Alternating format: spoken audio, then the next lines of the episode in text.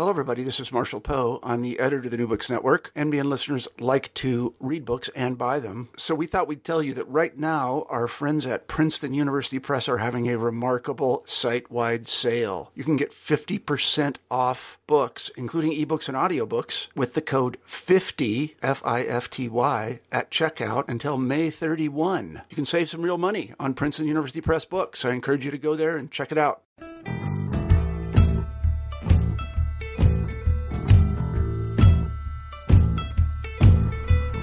This is Jason Horsley for the New Books Network.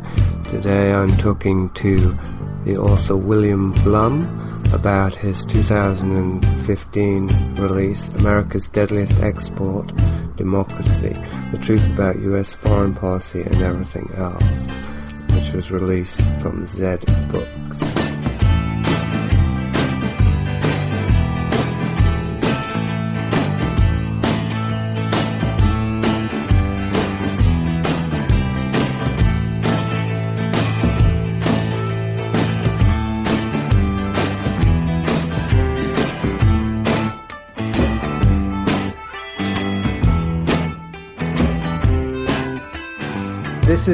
Specifically uh, to introduce people to your, I think it's your most recent book, America's Deadliest Export Democracy The Truth About U.S. Foreign Policy and Everything Else.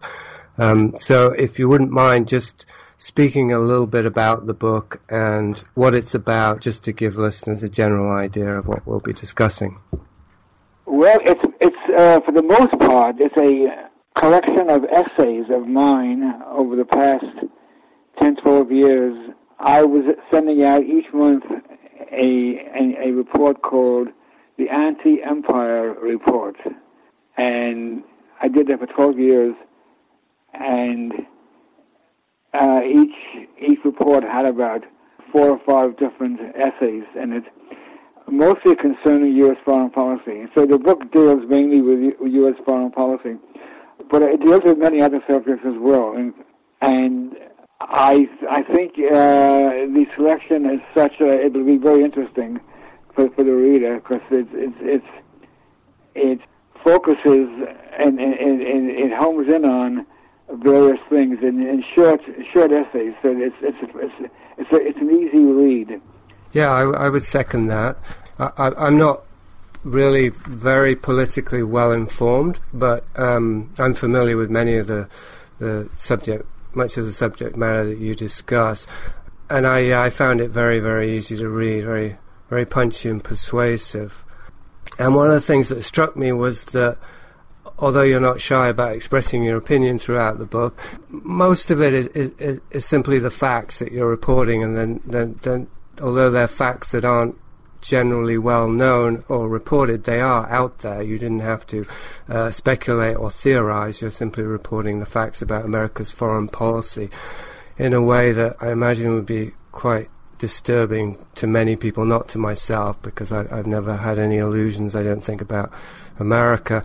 Uh, one of the things that occurred to me, really in the baldest terms, what you're describing in this book, well, let me make it a question. Why did you think it's fair to say that America with its foreign policy, is the most destructive nation in history?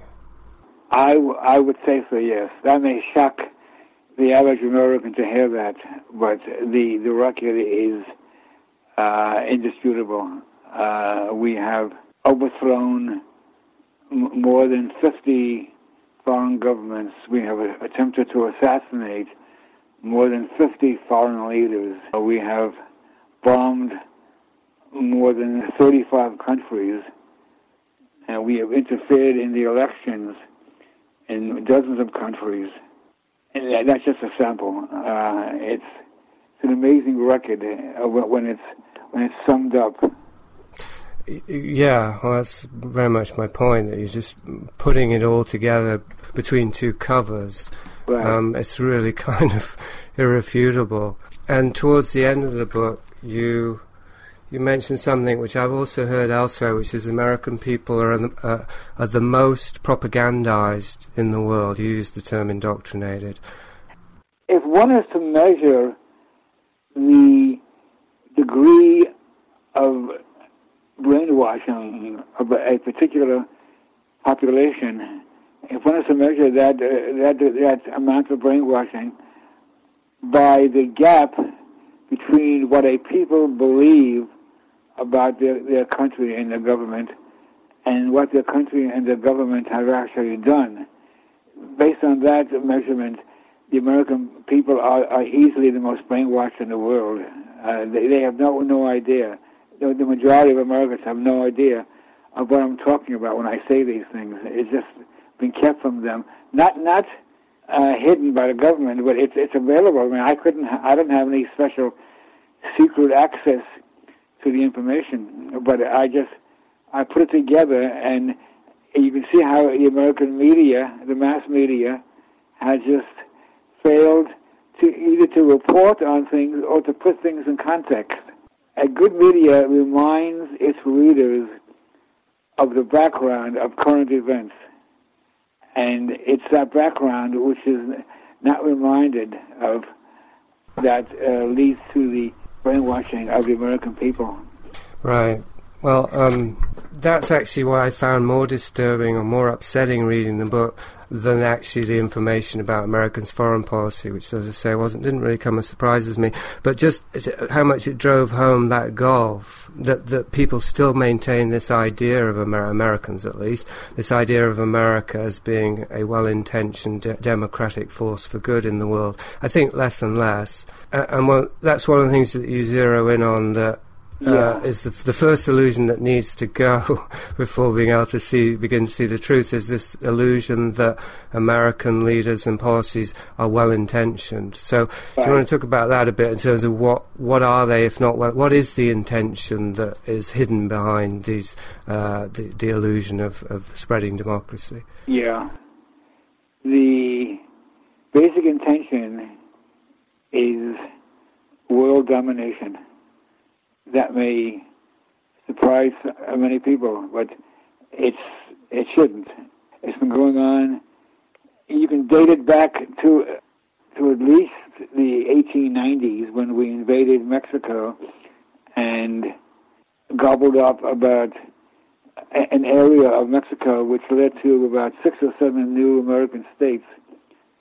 Uh, but even before then, well, no, that was that was in the 1820s in the 1890s, we had the invasion of uh, the Philippines, and which brought us Cuba and Puerto Rico and, and elsewhere. Uh, that was an, another stepping stone in this record. If you want to follow the push for world domination, but since the, the end of the Second World War, has, has that has been the main time period of American world domination.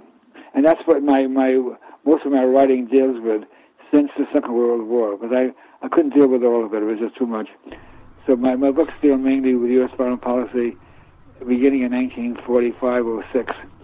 Mm-hmm. There's a lot of writing now that refers to the deep state and even terms like shadow government, and but your your book doesn't really get into that and doesn't use that term. I mean, you do talk about the CIA and uh, a certain amount of uh, cloak and dagger stuff, but essentially, as I say, you're really just mapping what's out there in the in the mainstream news, but that's being constantly spun. I mean, what do you think about the idea of the deep state and that this is secret machinations? I'm, I'm not as conspiracy minded as many writers on the left are. I'm, I mean, I'm not in any way anti conspiracy. I mean, the, the, world is full of conspiracies. Uh, Watergate was a conspiracy. The, the, the attempt to hide Watergate was a conspiracy. The Japanese attack on Pearl Harbor was a conspiracy while, while, while, while they were meeting with American officials to talk of peace. Nine, September 11th was a conspiracy on the part of certain, uh, on the part of whomever did that. So I'm not, I'm not in any way anti-conspiracy, but I think many people, many writers on the left, really overdo this idea. They, they, they think everything which happens in U.S.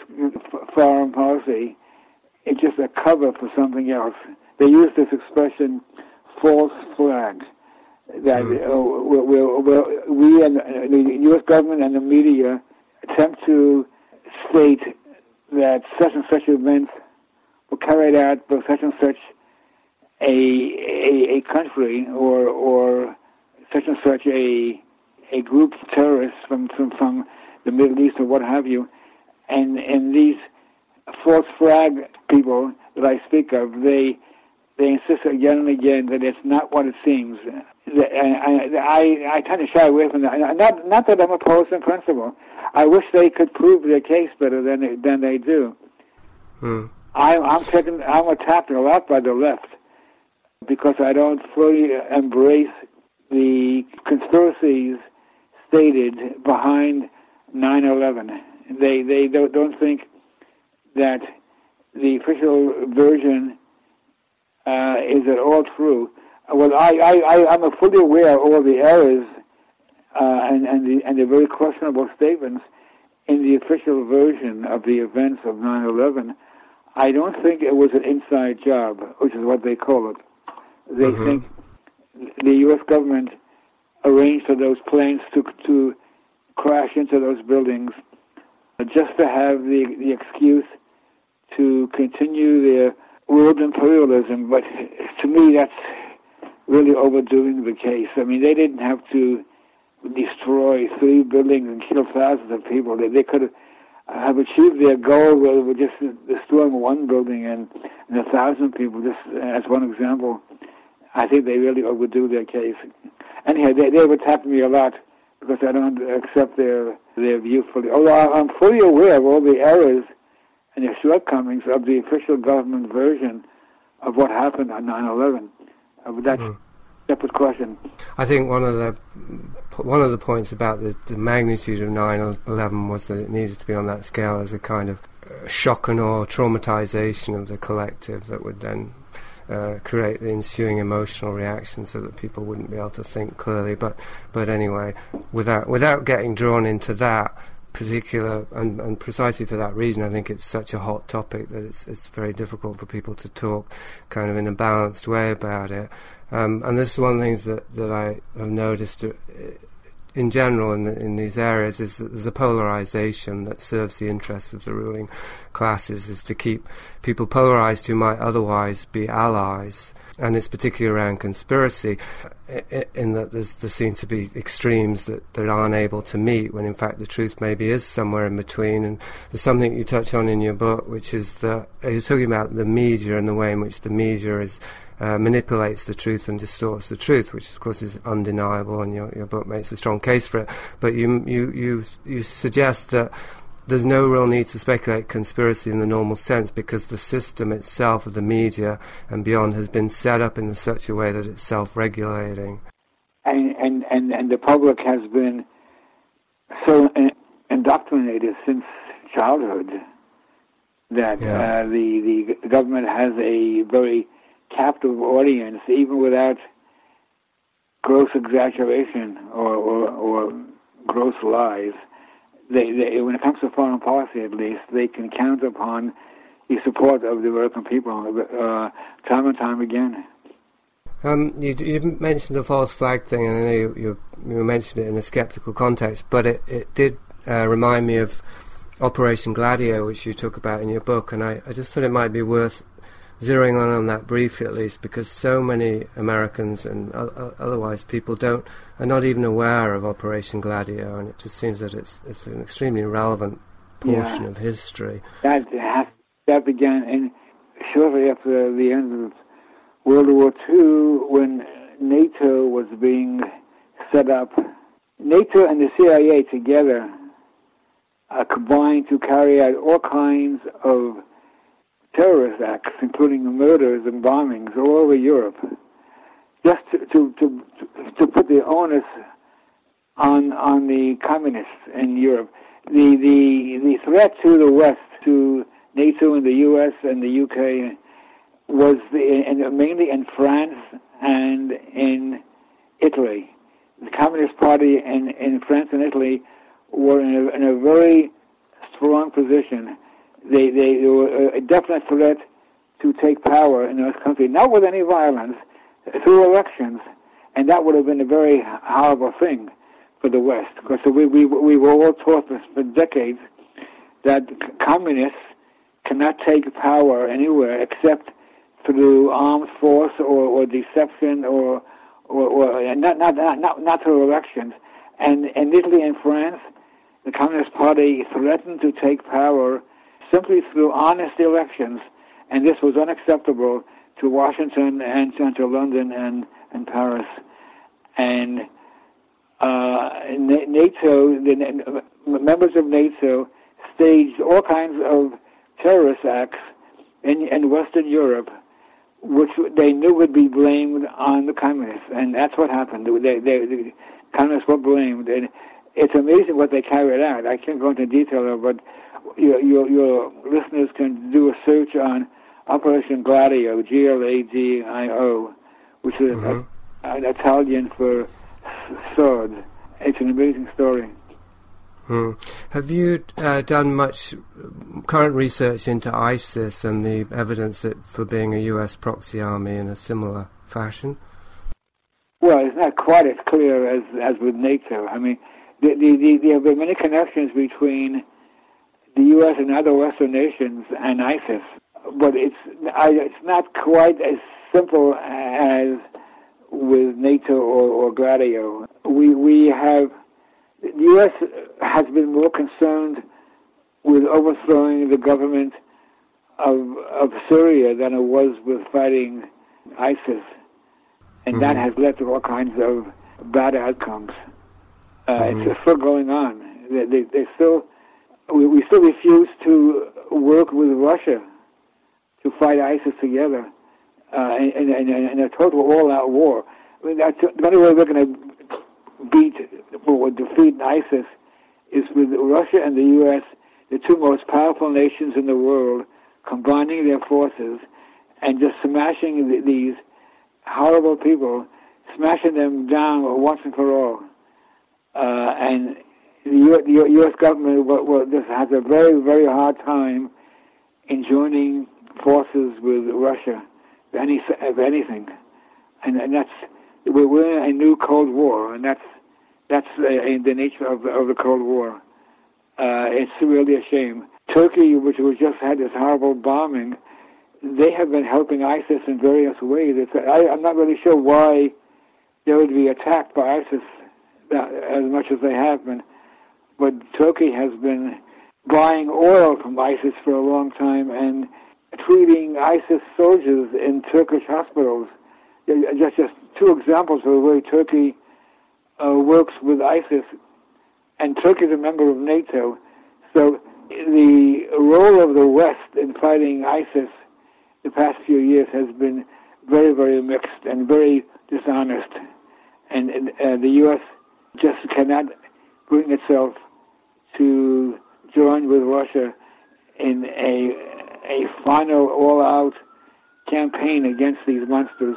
Yeah, I, I, I mean, as I say, I'm not terribly well informed, but the subject of ISIS did come up myself in a heated argument with somebody, and I'd said, "Oh, didn't you know it was the U.S.'s proxy force?" And he was like, "What are you talking about?" So, uh, so I looked into it a bit more, and there was um, actually a public admission by a, a U.S. Uh, or a, a, a, U.S. document that says the Pentagon foresaw the likely rise of the Islamic State as a direct consequence of its strategies.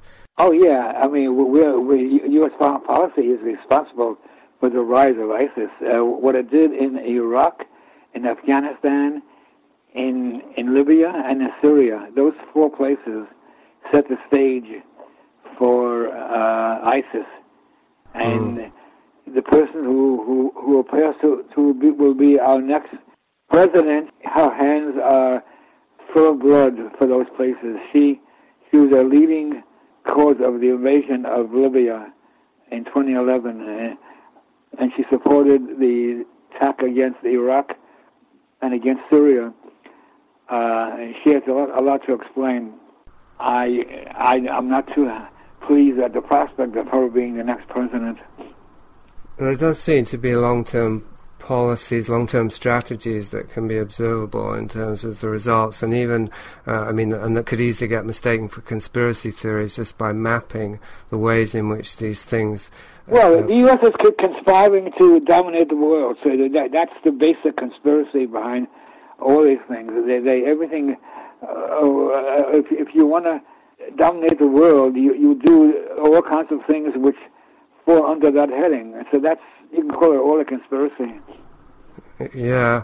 And I was thinking, in the most general and the widest sense, and you touch, you hint at this in your book, that if if America, the empire, benefits from, as always, the other, uh, having a, un, uh, a, defined but somewhat undefined enemy constantly to pit itself against and uh, you know uh, fortify itself in battle with, then um, it benefits from terrorism, from having a, terrorist threat, and even without directly creating it, as some people theorize, you could certainly uh, see the ways in which it's indirectly created a terrorist threat simply through its foreign policy and uh, rendition in Guantanamo Bay and all the rest of it, cr- creating future generations of extremely angry Muslims and other people who, who are that much more inclined to actually rally their forces and become a genuine threat.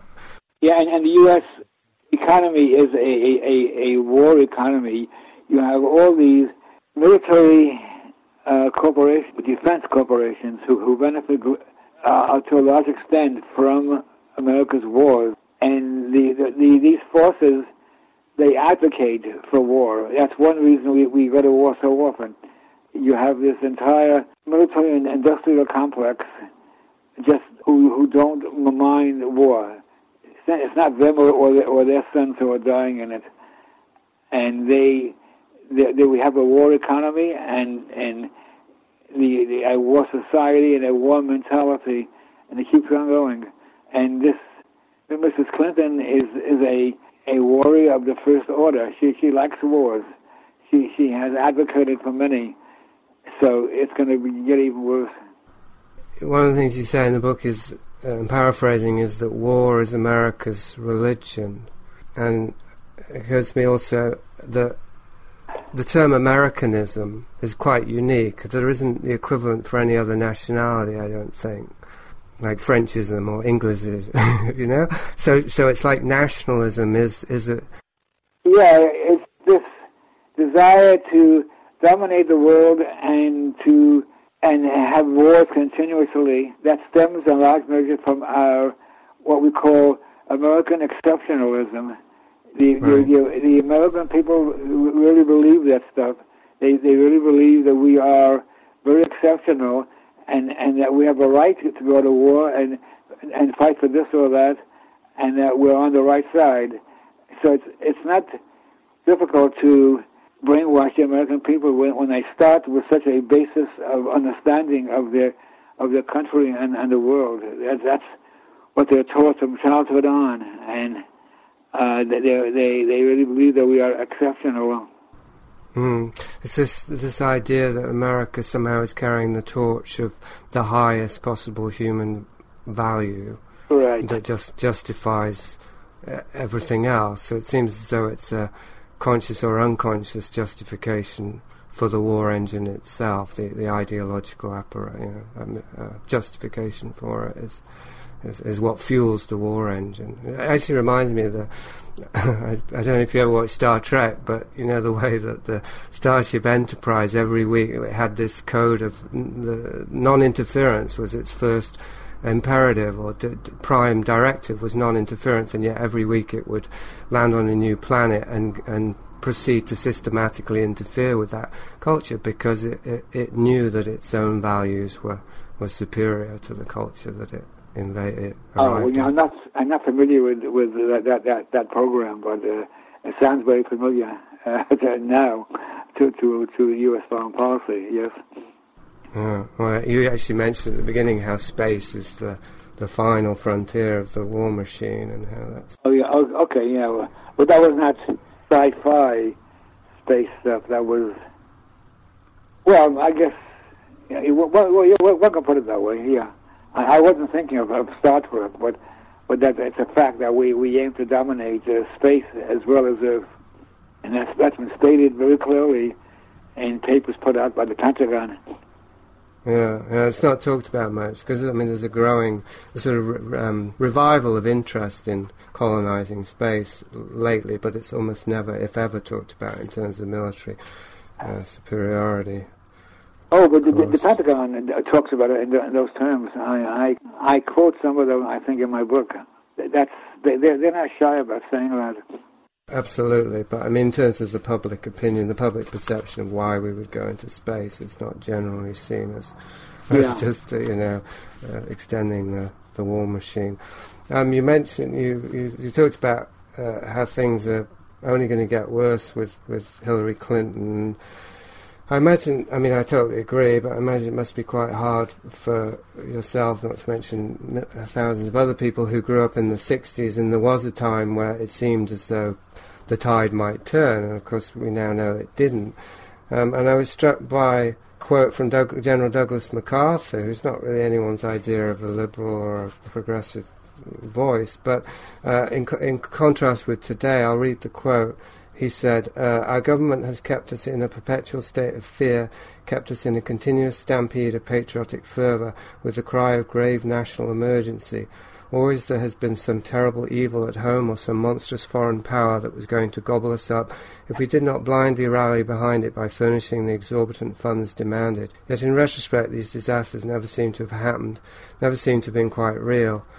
Well, that was in 1957, and uh, it's pretty damn hard to imagine Rumsfeld or some anyone equivalent saying anything with yeah. even a whiff of that in today's environment. Yeah, right. Sometimes even people like MacArthur can let something slip out which is not in line with the with the rest of their statements and, and, and philosophy.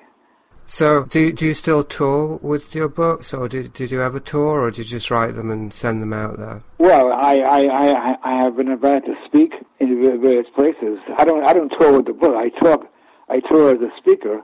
Uh, and, and I've spoken in America uh, or elsewhere, or primarily in America. Oh, I've spoken abroad many times in, in Europe, but my my my days of touring are a bit over. I have had some health problems, so I, I really can't be touring. So, what was the most recent uh, tour that you did? Well, not a tour. I mean, I'm, I'm invited to make individual talks.